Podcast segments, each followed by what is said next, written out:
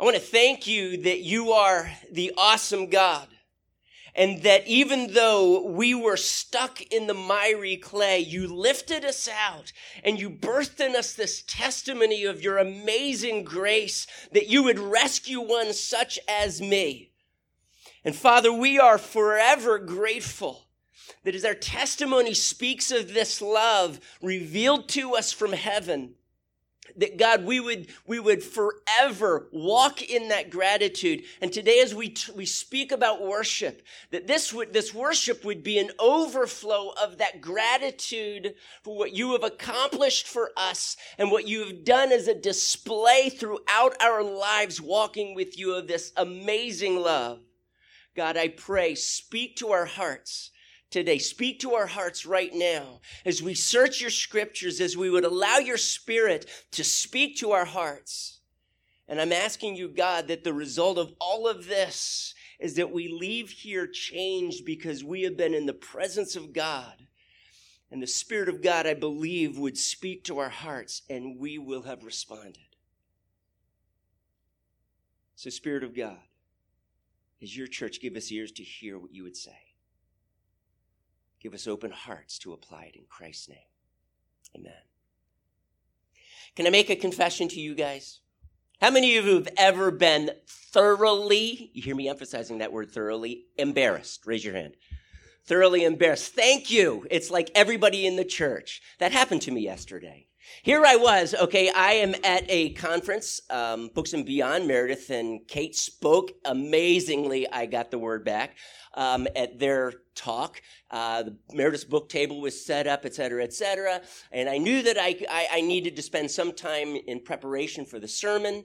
And here I am, and if you can picture this, it's a narrow hallway, a little long. I don't know, a dozen vendors, something like this, were set up to my right, and here I am. I've got this round table, probably 2.5 feet in diameter. I'm sitting on a on a chair that's high. Let me word it that way. And I'm just meditating on Revelation 4 and 5. And that is a scene that John gives us of this amazing worship in heaven as the elders, the 24 elders, fall on their faces, cast their crowns before the throne of God. And then the next scene, we see this amazing lion who has overcome, the Lion of Judah, who is then immediately pictured as the Lamb of God who was slain for us. And here I am, I'm just meditating on this. And I am overwhelmed. And I started crying in front of everybody. And there's probably, I don't know how many people, I want to say 100, I'm sure there weren't that many. And I do one of these, oh, Lord Jesus. You know, you pierce the eyeballs like this. Ah, oh, yes, deep meditation, and I'm covering up my tears. And I am just being overwhelmed in his presence. And I'm saying, uh-oh. That's when I start feeling the tears, I just say, uh-oh. Oh, God, help me not to be so thoroughly embarrassed in front of these people. And I'm about to say another uh-oh here. But the truth is, worship is something that should truly do that in our spirit. There's something in our soul as we look. I heard some people were meditating on Psalm 63 this past week. My soul thirsts for you, God. My body longs, even faints for you. What a picture of the soul of the human yearning for God and longing to be satisfied. And we discovered last week that that is the essence of worship. There is this connection as we are in the presence of God, as he is tabernacled, dwelling upon, sitting on the praises of his people. And as we are before his face in his presence, we have this awesome opportunity to worship him. And the psalmist says, and my soul is satisfied in him. What is it about worship that does this.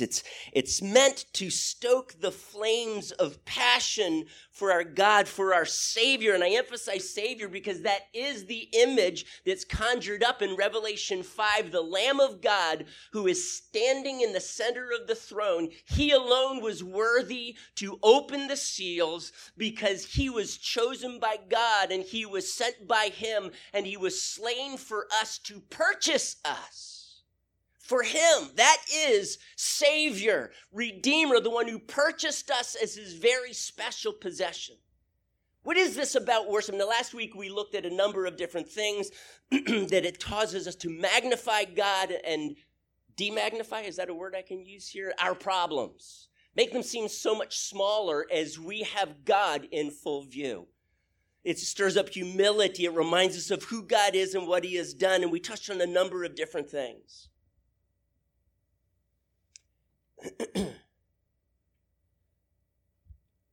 Worship taps into that nature of our being that stokes those flames of passion for God. Now, sometimes because our hearts are filled with this passion for him, it prompts us to worship. And sometimes it's the other way around, in which it is as we worship God that it impassions us. And so what I want to do is, last week we spoke on worship. This is part 2 of this concept of worship. And I want to entitle it God's Love Language. How many of you have ever heard of the 5 love languages? Okay, very good. I can remember in the early part of our marriage, Meredith just had a one-on-one with me and just complete honesty, and she said these words that just floored me. She said, "Michael, sometimes I don't feel loved by you." I'm not even going to ask for a raise of hands by us men, and our wives have expressed this, and we're trying to connect. I was confused, and the reason why I was confused is because I thought to myself, I don't get that. I tell you I love you, and I serve you. I look for every opportunity to serve you. And what she began to express to me is what has come to be known in our day as love languages. And she says, "Michael, please understand that when you serve or when you are served," and she recognized this because when she served me, she could tell this it made me feel loved. And so she knew that my love language was serving. I thought there was only one love language. Serve. You want me to love you? I will serve you.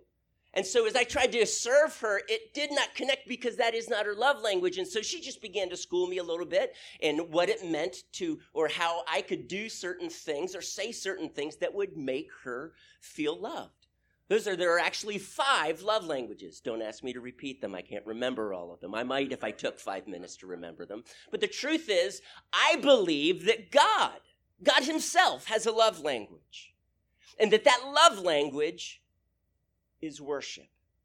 Now, before I read from John 4, and I'm only going to camp out there for a brief moment in the beginning, I want to share this story with you. Last night, and I don't do this very much, but I was looking at some music videos because I was on a Christian site, stumbled across this little girl who was singing, and apparently she ended up singing, I think, in like American Idol, or, you know, there's like a gajillion similar type of TV shows out there.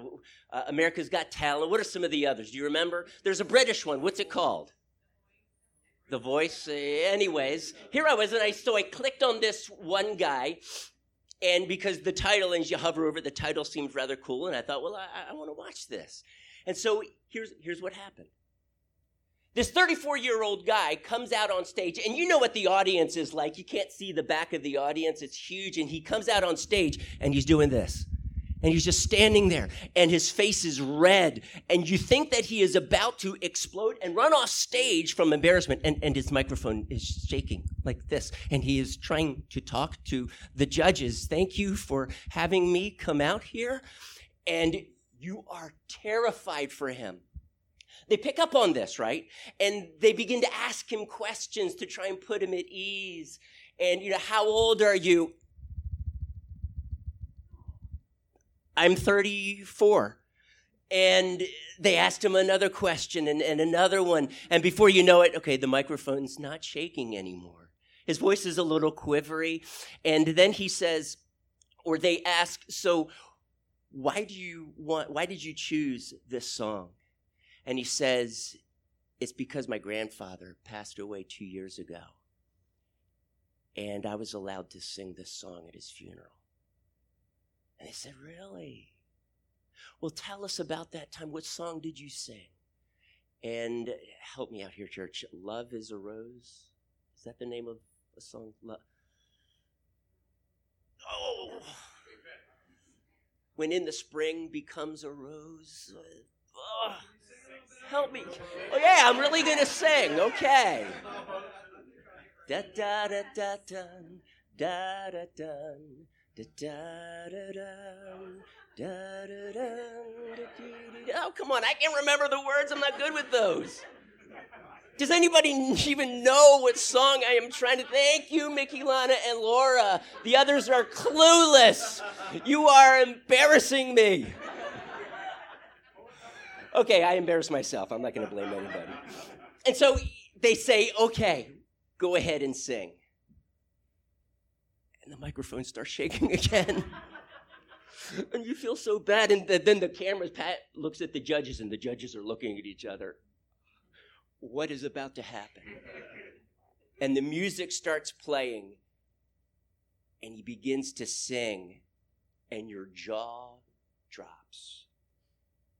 And they are amazed. This guy has a powerful, rich baritone voice with such style, and he's expressive. He morphs into a completely different person.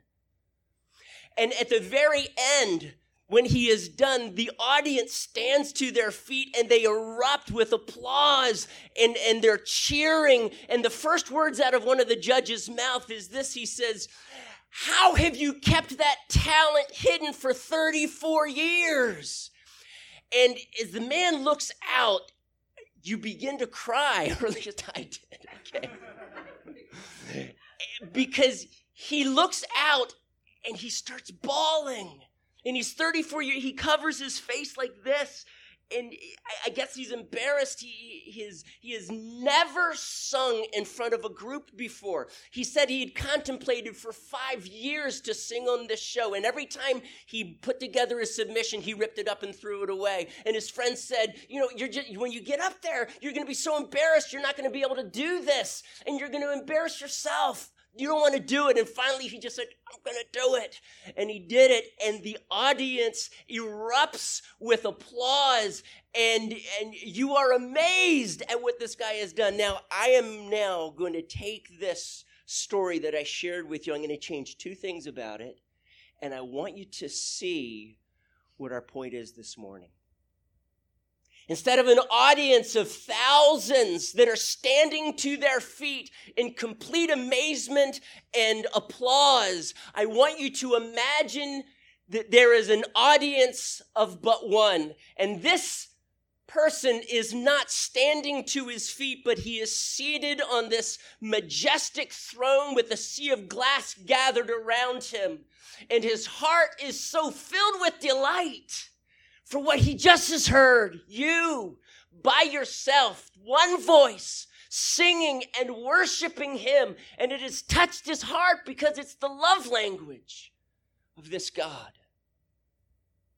And number two, it is not you standing on the stage.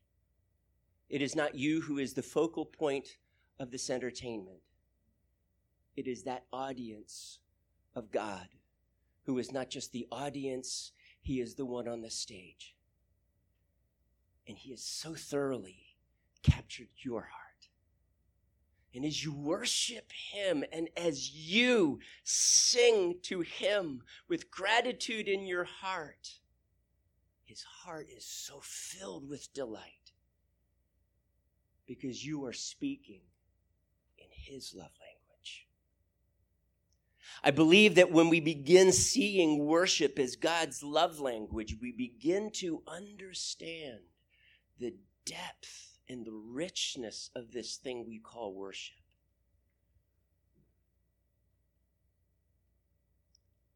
My question then becomes, how do we communicate this love in worship? How do we do this? I mean, most of us do not have this awesome voice that God just says, oh, the melody just touches my heartstrings. No, we're a little bit noisy, we're off tune, we're off beat, we can't even clap on beat. And yet, can I say this, that God is thoroughly delighted and his heart has been stroked, as it were, as you worship him. John chapter 4. Here we see Jesus, and he is coming to a well in Sychar in this region called Samaria. This Samaritan woman who has had 5 husbands, the one living with her now is not even her husband, i.e. guy number 6. And there is this sense, obviously, of dissatisfaction in her heart. Jesus knows this. He doesn't have to inquire with question upon question as I would have to. But he knows what's in her heart, and he goes right to her heart. And he says here, excuse me, in verse 10, he says, if you knew the gift of God and who it is that asks you for a drink, you would have asked him, and he would have given you living water. Church, say that with me. Living water. What? Living water. Okay. So water on 2 legs. What is this guy getting at?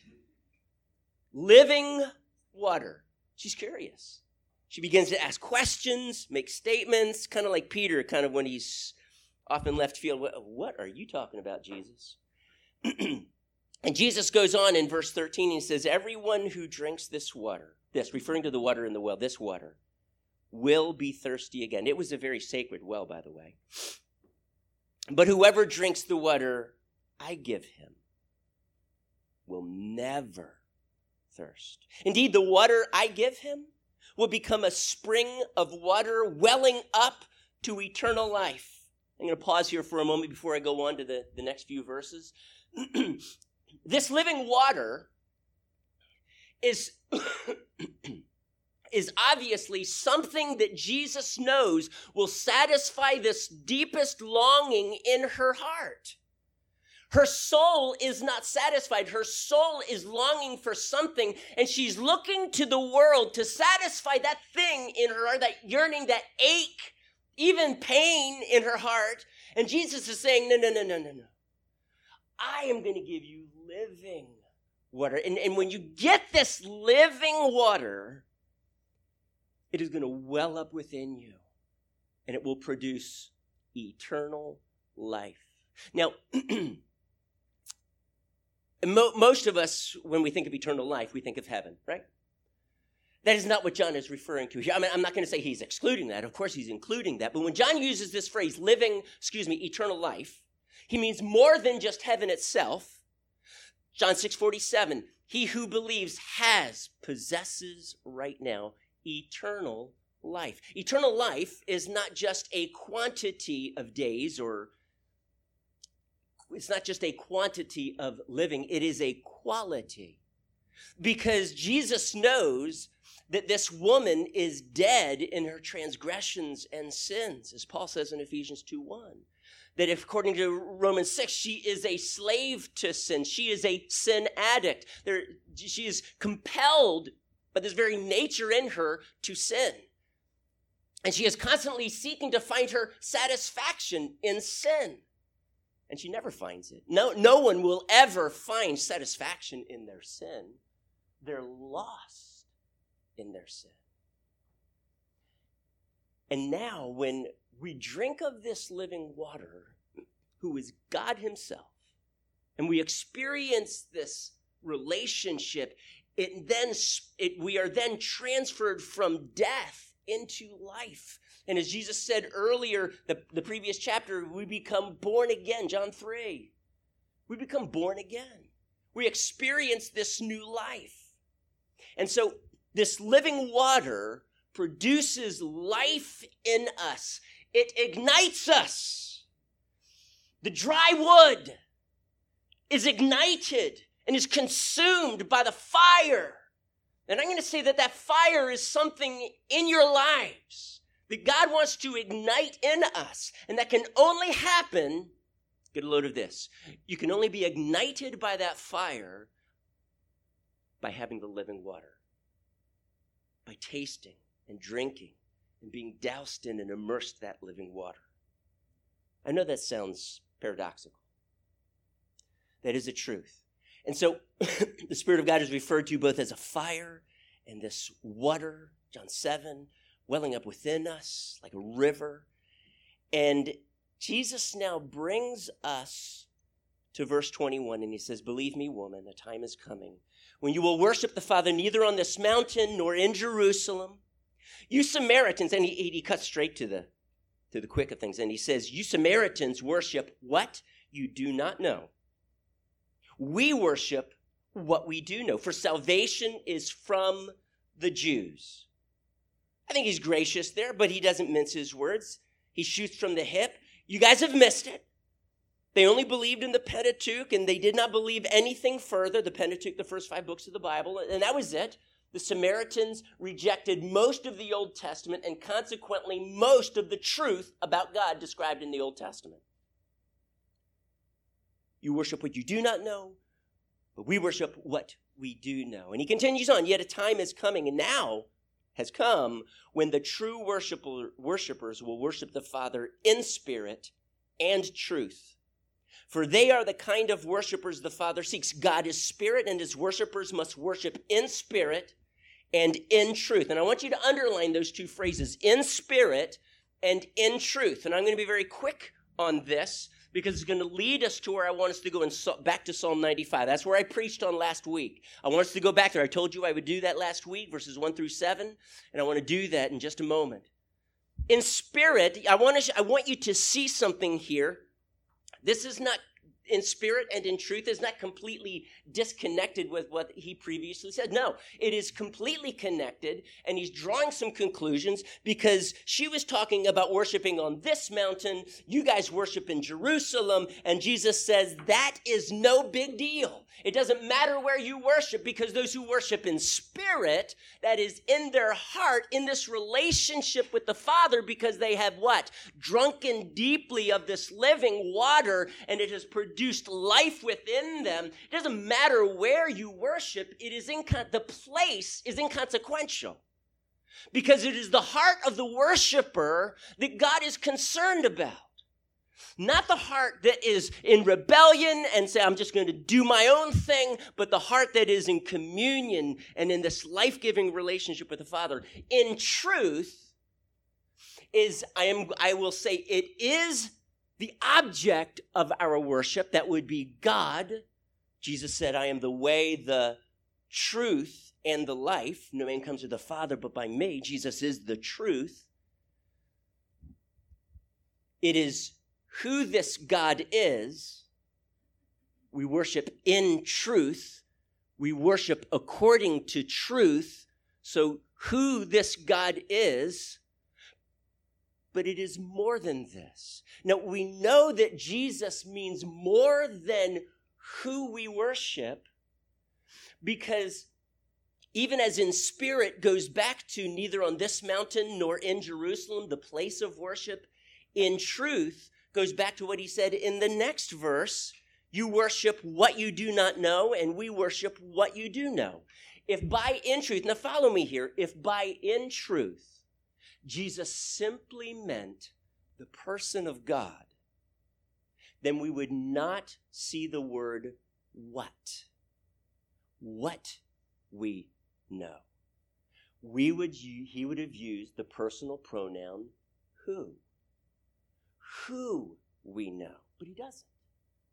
Now, I find that rather intriguing, but because you expect this. We worship who we know, and you worship who you do not know. But his point is beyond that, and that's why I now need us to go to Psalm 95. Because I'm going to say yes, spot on, in truth means who God is, what he has done, and being in awe of who he is and what he has accomplished for us. So turn with me to Psalm 95, but I am suggesting to you it is more, because it's not who we know, but what. So this concept of in truth is just broader than the who and the why we worship. Now, did you follow me there? There is another element I believe we will discover in Psalm 95.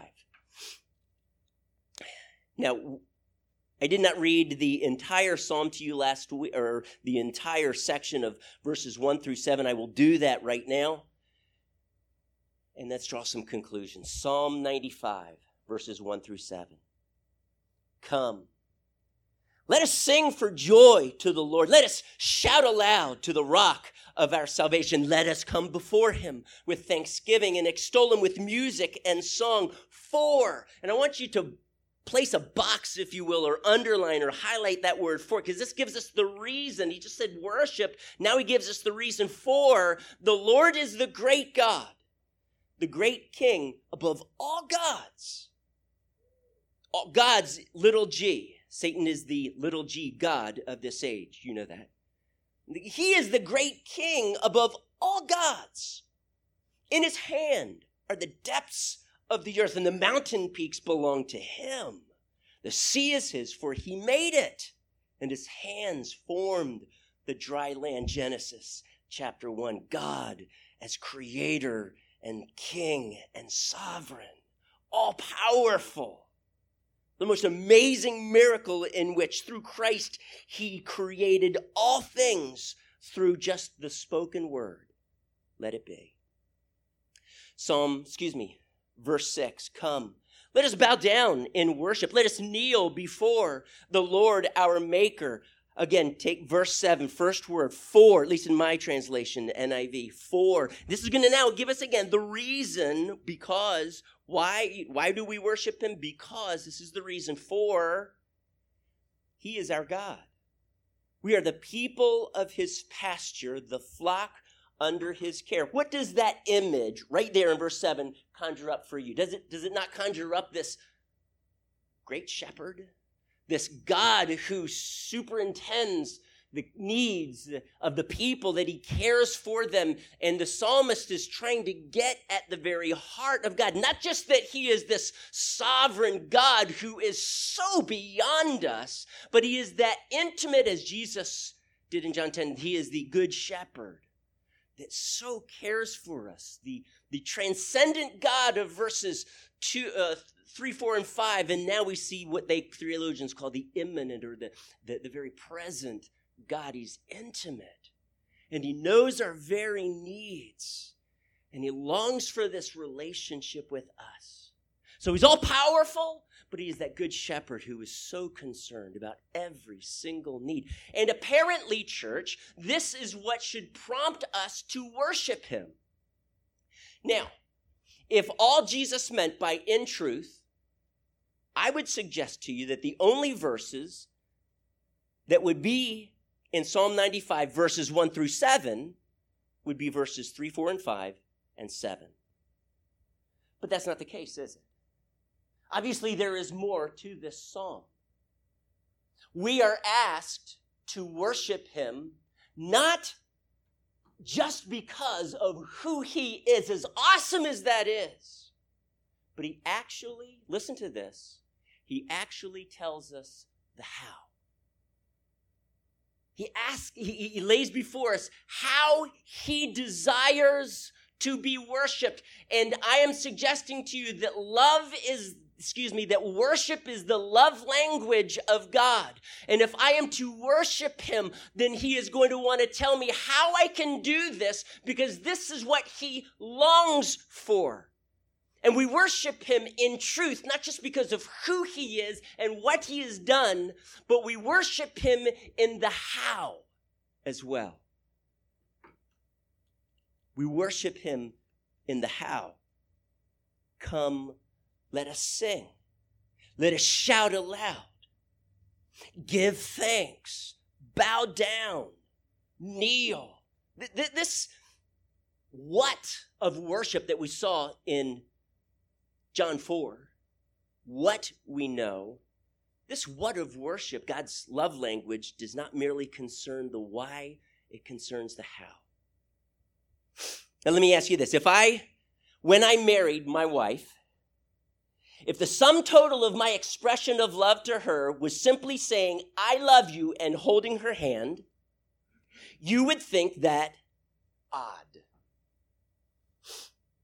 A close friend of mine, and many of you are, would eventually come up to me and say, Mike, can I just ask you, do you only love your wife by saying I love you and holding her hand? And I would say, yeah.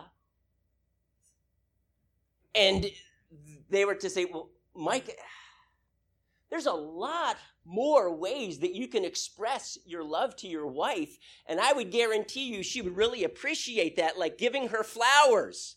If my wife were in the background, she would be saying, amen, amen, flowers. He would say, yeah, you can also put your arm around her.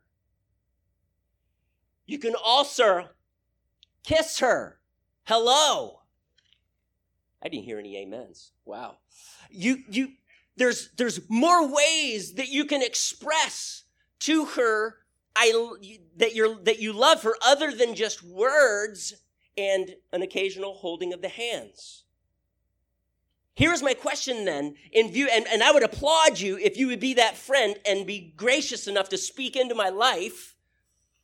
However, why in American churches today, are we so unidimensional in our worship of God? We sing and we have musical instruments, period.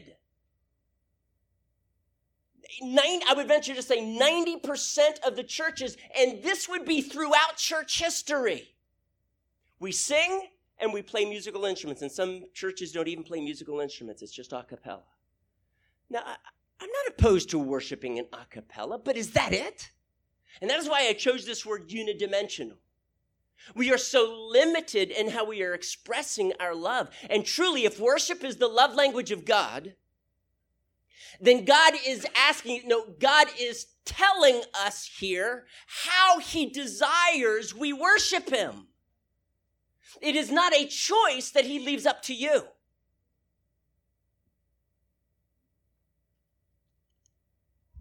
I want you to look in your bulletin for a moment. You see there, just open it up if you haven't already. Welcome to Powerline Community Church, celebration service, et cetera, et cetera. And we list almost a dozen ways that Scripture invites us to worship our God. It is by no means unidimensional. Let's look there. It talks about singing. May I add to that saying. We see that in Revelation, by the way, saying, just speaking words of worship, not just singing. And I believe that the reason why God wants us to sing is because there is this element of confession of truth that he wants us to express our love to him in this way, confessing these things. And I talked about confession. Confession has this means, remember in Romans 10:9, it says, believe in your heart and confess with your mouth, and you will be saved. This is a big deal. It really is. It is God, even to be saved, he is asking us to call upon the name of, there is something that needs to come out of our mouth. Many times that happens at water baptism, wonderful. It can happen any time, but God asks us, don't just believe in your heart, confess with your mouth. That means words literally need to come out of your mouth. And then there's something about this confession of Jesus is Lord. Jesus is Savior, Redeemer. He is the one who parted the Red Sea, and just confessing the acts of God and who he is, et cetera, et cetera. There's singing causes us to confess and impact us in this way with truth. Musical instruments. I know so little about the power of music. I think in psychology, as they are trying to discover how music impacts us, they're scratching the surface. Music is like the language of our soul. It opens us up. It's emotional, yes. The very nature of art is from the heart of God. God is an artist. Amen, church? Is he not? He loves beauty. He loves to create things. This is the elements that drive worship, that drive music, and musical instruments. So I'm going to say that it is emotional, but it's more than that. It is the language of the soul, and we need to communicate with God in this on this level as well. The next one is clapping, and I'm not referring to the scripture passages. You can do that yourself. You will find them both in the Old Testament and in the New. And so as we look at clapping, there is a passage in Kings in which the king just coronated stands on this stage that they have built, and the people of Israel stand to their feet and applaud him. Why? Did he just sing Love is a Rose or whatever the name of that song is? Did he just do a juggling act? Were they entertained? No, that's not why they're clapping. It's to honor him who is now the coronated king, and he will lead them, and so they're clapping to honor him. And so for this reason, God challenges us to clap. And yes, we clap to the rhythm of music, whether we're on beat or not. We clap and we add to that from our abilities to keep in rhythm. But clapping is more than this. Clapping is an offering of adoration to the King, our heavenly King. The next one here, bowing. There is something about bowing in the presence of a king. We see it both in Old Testament and New. Before an honorary, we bow down. We bend the knee because we put our head lower than his. we are humbling ourselves and seeking to lift him up, because typically such a person is seated on a throne or something similar, and we are bowing to honor him in this way. There is an expression of humility here in this idea of bowing. Shouting. Many people in our day feel extremely uncomfortable with shouting. Shouting is something that is exuberant. When God tells us to shout to him, and we do see that here in this passage, come let us sing for joy to the Lord, let us shout aloud. There's no such thing as a soft shout. There's no such thing. So it's almost redundant to say shout aloud, but you get the idea. The NIV's trying to portray this. This is exuberant. This is not just a quiet expression of our hearts. This is a celebration. And tonight when you go to the Super Bowl party or watch it on your TV, when your team scores that touchdown and maybe even the winning touchdown, none of you will say, golf clap. That was so exciting. My team won the Super Bowl. Now you're going to say, yeah, all right. Go team, we won. Woo! And you are excited and there's celebration and you're going to jump all over the place and on top of people and spill food, just not at my house. And there's going to be a celebration and you're going to shout. And there's something in the human soul that needs this type of expression. It is exuberant. And God says, then release it. Now, 1 Corinthians 14 says, all things are to be done in order.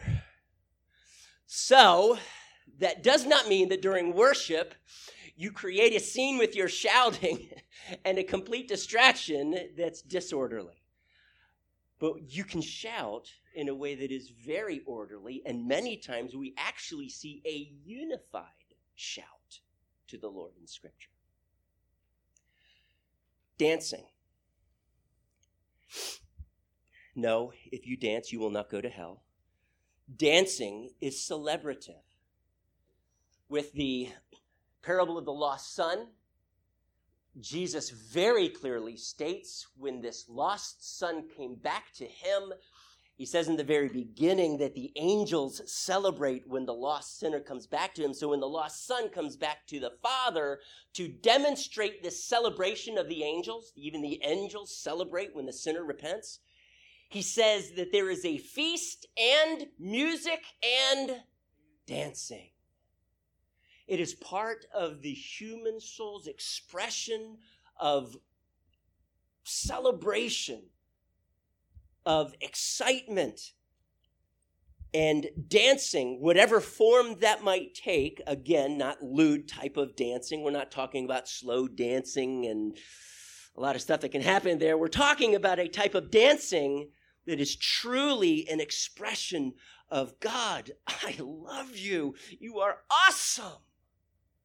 And it's celebrative. Various gifts of the ministry. I need to go through this quicker. The focus there is ministry. Even in the midst of a worship service, we minister to one another by the gifts and the power of the Spirit. That is an overflow of worship. Ministry. Lifting of hands, a sign of surrender and adoration.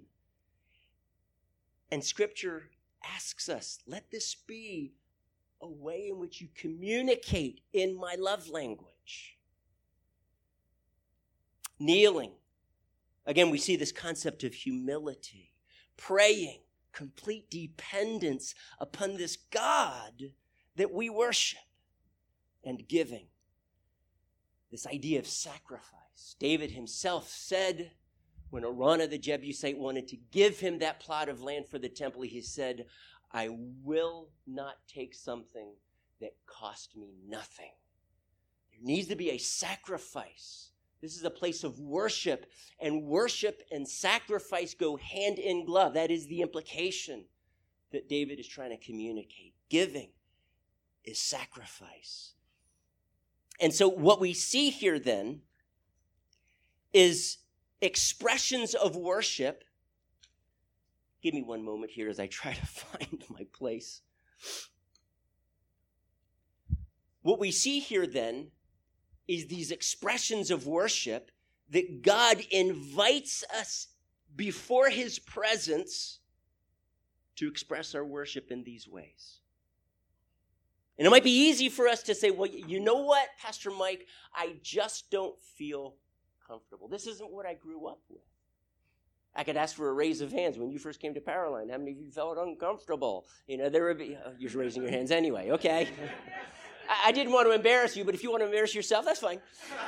The truth is, when you came, we purposely have these things in our bulletins, so when you look at it, when you enter into worship and you start thinking, man, these are really weird people, where is the exit? That you start looking down and you're looking around, yeah, I see that, and I see that, and I see this, and let me consider this again. Maybe I've missed something here in worship. Again, I would venture to say, I'm guessing, but I'm venturing to say 90% of churches in America do not worship this way. They don't. I need to take this one step further. Permit me this. This is more than a mere invitation, though it is that. These words come to us in the Hebrew in the form of commands. Ground level honest with you. What do you call it when God commands you to do something and you don't do it? Okay? God does not give us, I think there's exactly 11. 11 suggest, you know, if you feel like it, you can worship me this way. But you know what, if you feel uncomfortable, I don't want to pull you out of your comfort zone. Come on, you can worship however you want. Here's the real deal. The church culture in America has dictated to us more than God's commands how we are to worship him. I would venture to say if you were to go to those 90% of the churches and you were to ask them, and I grew up in one of them, yeah, more than one. And if you were to ask them, why don't you worship like this? I mean, look, just turn to Psalm 95, and I'm seeing several expressions here. We're looking at 5, 6 expressions of worship. And well, can I just ask, why don't you worship that way? I'm going to give you 5 reasons why they don't. Now, these are just reasons that I've come across with. The first one would be, it makes me feel uncomfortable. And I get that. Many of you, when you first came to Powerline, you're with me right now. You felt uncomfortable, but thank you, you're still here. The truth is that God invites us to express our love in ways that we are just not used to. Does that mean then we just don't do it? Now, I'm not saying that every time you come and you worship God, you have to go through this list. Okay, for this song, I'm going to sing. There's going to be musical instruments and I'll clap. For the next song, I'm going to bow and I'm going to shout and I'm going to dance. For the next song, I'm going to give gifts of the Spirit. However, that's going to happen. I'm going to lift my hand and then I'm going to kneel. And you might throw a genuflect in there. And is this like some religious exercise? Hallelujah. And we're shouting and then we're dancing and is this what God is asking of us? I'm going to suggest to you, no. Can I ask you this? There is the command, go and make disciples. How many of you make disciples, or at least are trying to make disciples? I am going to ask that you raise your hand on that one, sorry. Okay. And if there's no avenue for you to do that, come 10:30 Saturday mornings. We do evangelize. Our heart is to make disciples. We minister to people, pray for them, share Christ. But does this mean go and make disciples? That means, you know what? Every time you step out of that door, instead of saying hi to that passing neighbor that's driving by, that you say, hang on 1 second. I need to share Christ with you. Put the brakes on. And you share Christ with them. And then when you get to work, you say, hey, to your boss. No. Boss, I need to share with you the reason why I am even alive today is because of Jesus. And you share your testimony with him. And then 2 seconds later, when you say, hey, to the receptionist, you feel obligated. I got to share Christ. And I am not suggesting that at every turn you have to try and make disciples, but making disciples should characterize our lives, church, should it not? And so I am suggesting to you that these ways in which we worship should characterize the way we worship. It's not that you have to do every single one of these, but when I was growing up, I saw none of these but singing and musical instruments. That was it. And it was completely unidimensional. God invites us, yes, commands us to worship in a way. And I hope as I went through those lists, worshiping in these ways isn't just because it's God's love language, it impacts us. I can remember when there have been several of these occasions. This one just tends to stand out to me. We were in my home. There was a life group meeting. Someone was leading worship up. I can't even remember. Maybe Meredith, someone leading worship. I'm standing in the back, and you know how my family room is situated, where she's where the TV is, and she's leading worship, or whoever is. I'm standing in the back next to the bar. And if you've never been to my house, you may not understand what I mean by that. That's not a bar where we... Anyway, I'm not going to pursue that. I am standing in the very back, and behind me is the sink. There you go. And to my left is the front door. Now, I choose to stand in the back because some people are getting there late. I guess that happens in the Christian community, and they're getting late, and I want to be able to welcome them into my home. And I am completely distracted. Some people come not just late, but really late. And so I'm welcoming them, hugging them, welcome, come in. I'm keeping my voice down and loving on them. And I'm trying now to enter into worship, and the worship's almost over, okay? I really feel disconnected. If I were to simply worship the way Scripture tells me to, based on how I feel at the moment, I would probably not even be singing at the moment, truth be told. But here, God just spoke to me and said, Mike, just lift your hands to me. And this is my testimony. So if it's my testimony, I can't be wrong, right? This is my experience. I'm lifting my hands, and as soon as I lift my hands, the presence, I'm sensing the presence of God. There is an immediate connection. And as I'm entering into worship, I am overwhelmed with his love. And as we're singing this song, that it means something to me. It's more than just words on an overhead projector cast against our wall that you can barely read, by the way. And it is something that the Spirit of God is connecting in my spirit. And I enter into this worship, and it's awesome. And I'm going to suggest to you that when we do this out of obedience to the Lord, there is a reason for it, and it helps us in expressing our worship so that we can, as the modern phrase is, enter into worship, enter into his gates with thanksgiving, enter into his presence with praise. And so this is what we desire. God is We are before the throne of God when we worship, are we not? He's tabernacled or seated upon the praises of his people. And we want to worship him in this way. And it does help us enter in, if you will.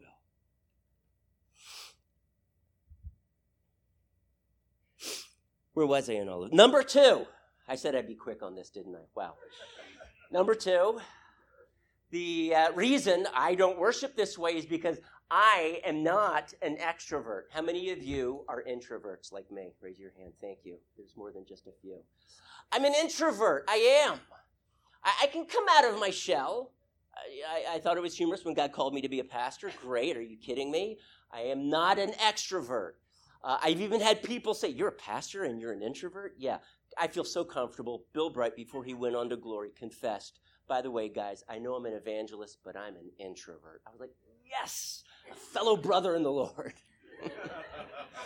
He was an introvert, and yet us introverts are invited, yes, commanded to worship God in this way as well. It's just that because of our introversion, we are more susceptible to what other people might think about me. And we can be easily, our comfort zone is like so narrow. You extroverts, like my wife, your comfort zone almost has no limits, okay? I admire that. But I have limits. I can touch them with both hands at the same time, okay? It's really small. And I can be easily pulled out of that comfort zone. And worship, at least in the beginning, did that for me on a regular basis. Eventually I got used to it. But I'm sorry. I don't find that, come, let us sing for joy to the Lord, let us shout aloud, unless you're an introvert, to the rock of our... I don't find that in Scripture. Number three, I don't want to make unbelievers feel uncomfortable. Churches base their worship on this church. They do. If it's going to make the unbeliever feel uncomfortable, by no means do it. We want the sinner to feel comfortable in their sin. No, I didn't mean to word it that way. We want them to just feel comfortable being here. And so many churches follow up with, I am not going to preach the gospel in a way that's going to offend them. And my question is, wow, are we really going to take it this far? Because then what gospel are you going to preach? The gospel offends. Worship that the church is called to. That's why we're here. It will offend by its very nature because God's presence is here, or at least it should be. Maybe in some churches it's not. But the truth is, this is where God should be inhabiting and dwelling. And the presence of God will indeed offend the unbeliever. I'm sorry, that is not a reason. That is an excuse. So how do these challenges in Psalm 95, they come to us as commands, not just suggestions. And so some people, they want to get a little bit more biblical, and I admire that because that's what I want to hear. Why don't you worship this way? And some of them would say, because Christ fulfilled temple worship. That's Old Testament. It's not New Testament. And apparently, they haven't yet read in their Bibles the book of Revelation, I suppose. I'm sorry if I'm being too sarcastic with this morning, but that is true. It is not just the Old Testament. It is the New Testament as well.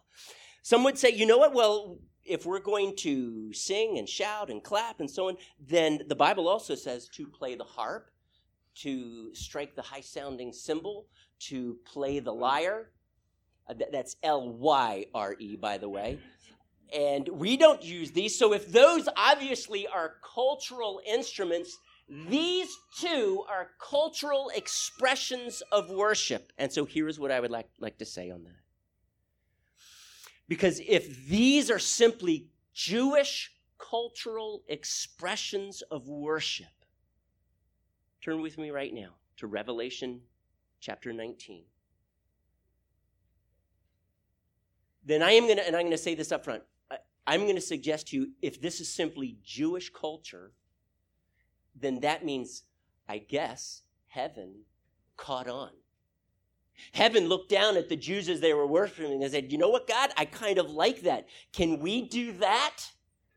And so apparently the Jewish worship was so awesome, heaven decided, the angels got together and they had this discussion and came before the Lord with a petition. We would like to worship you just like your people down there do. And my question is, does the culture of earth ever dictate to heaven what they should do? Do you not think it is the other way around? So whatever we find here in Revelation, I guess I should turn to it too. Whatever we find in Revelation, that is the precedent. And if Israel happened to worship these 11 ways here, and there's probably more, then I would suggest to you it is only because as the angels and God's created beings have been worshiping God from the moment they were created, well before the Jewish nation came on the earth, all the way into eternity, they have always worshiped this way. This way. Not the American church way, which is unidimensional, but this way. In Revelation chapter 19, we see there in verse 1, it says, after this I heard what sounded like the roar of a great multitude in heaven shouting. Now I realize that word literally means speaking loudly. I think shouting is fair, a translation, but it is like a roar of a great multitude. Hallelujah! Salvation and glory and power belong to our God. And there is this unified declaration, and it is not a silent whisper. It is a loud voice, unified, saying, hallelujah. Salvation and glory and power belong to our God. And skipping down in verse 4, the 24 elders and the 4 living creatures fell down and worshiped God. And my question is, in how many of these churches in America, these 90%, have you ever seen anyone fall down? Not in my church. They would have send a deacon to escort you out. Sorry, we don't worship that way in this church. If you were to have lifted their hands, every eye would look to you and say, oh my goodness, are you charismatic? And of course you would say, yeah, I am, but is that going to be okay? No, and we see this type of worship in heaven. This is not Jewish worship. This is heavenly worship, speaking the love language of God. And they cried, amen, hallelujah. And in verse 6, I'm not done. Then I heard, it's the same chapter. This is like this incredible worship service going on here. Then I heard what sounded like a great multitude, like the roar of rushing waters and like loud peals of thunder. Pause. How many of you, when you have ever heard a loud clap of thunder, ran into your bedroom and climbed under your blankets or under your bed? How many of you ever? Okay, some of you are willing to admit that. The rest of you, we'll talk later.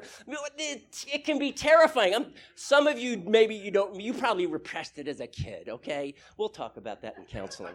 The truth is, loud peals of thunder are frightening, and that is the setting here. It is dynamic. It is explosive. It is powerful, church. And it's not because some C4 or an atomic bomb went off. These are the voices of heaven declaring the praises of God. They are speaking in the love language of God. We could turn to chapter 4 if I only had time. Maybe there is actually more that I wanted to get into.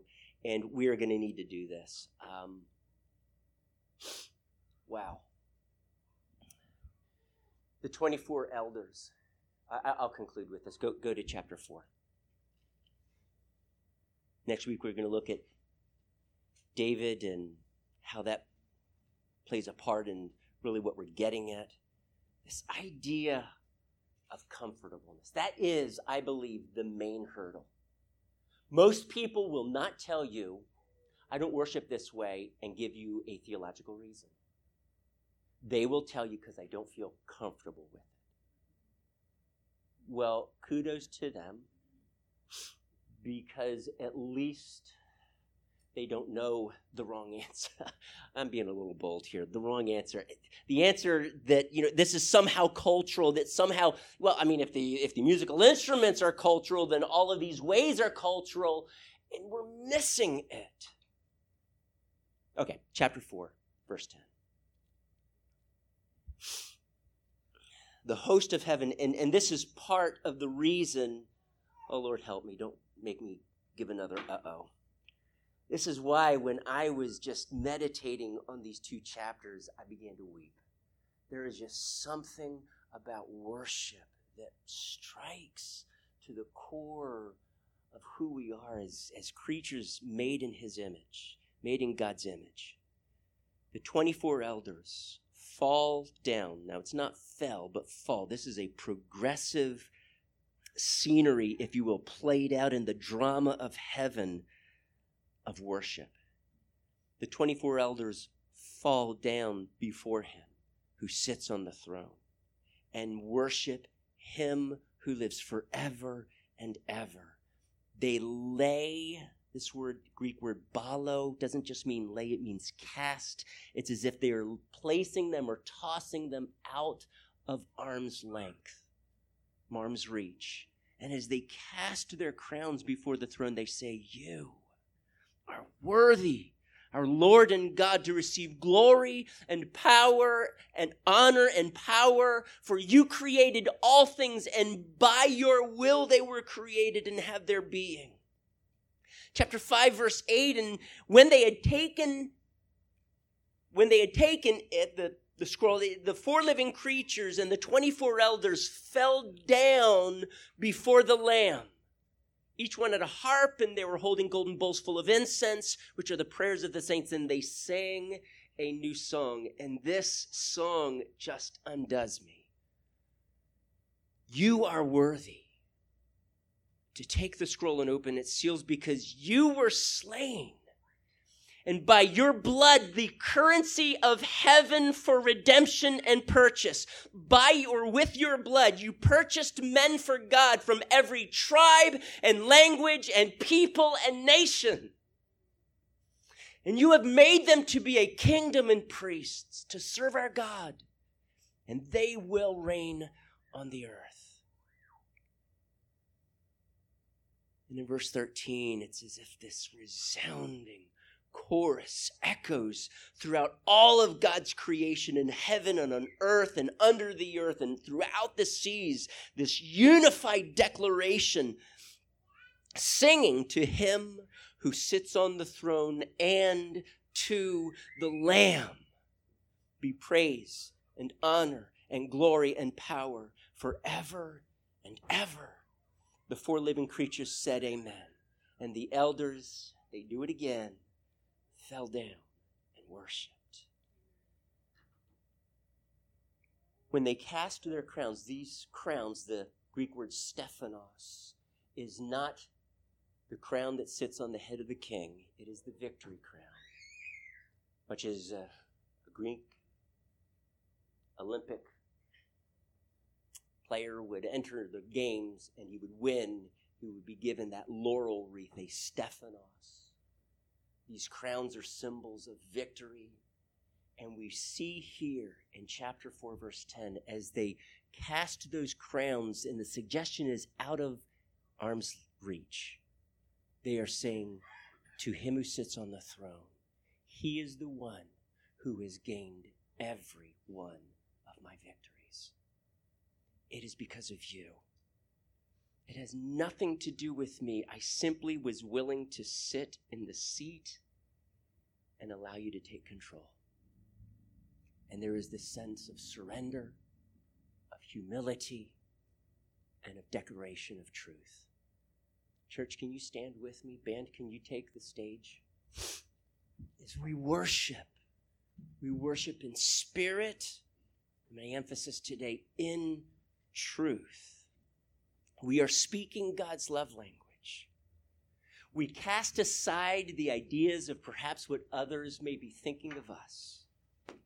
Worship has no place for fear or longing for comfort It is a sacrifice and the praise of our lips. It is a heart in total surrender to our Creator, our Shepherd, our great King. Amen, church. Let's worship.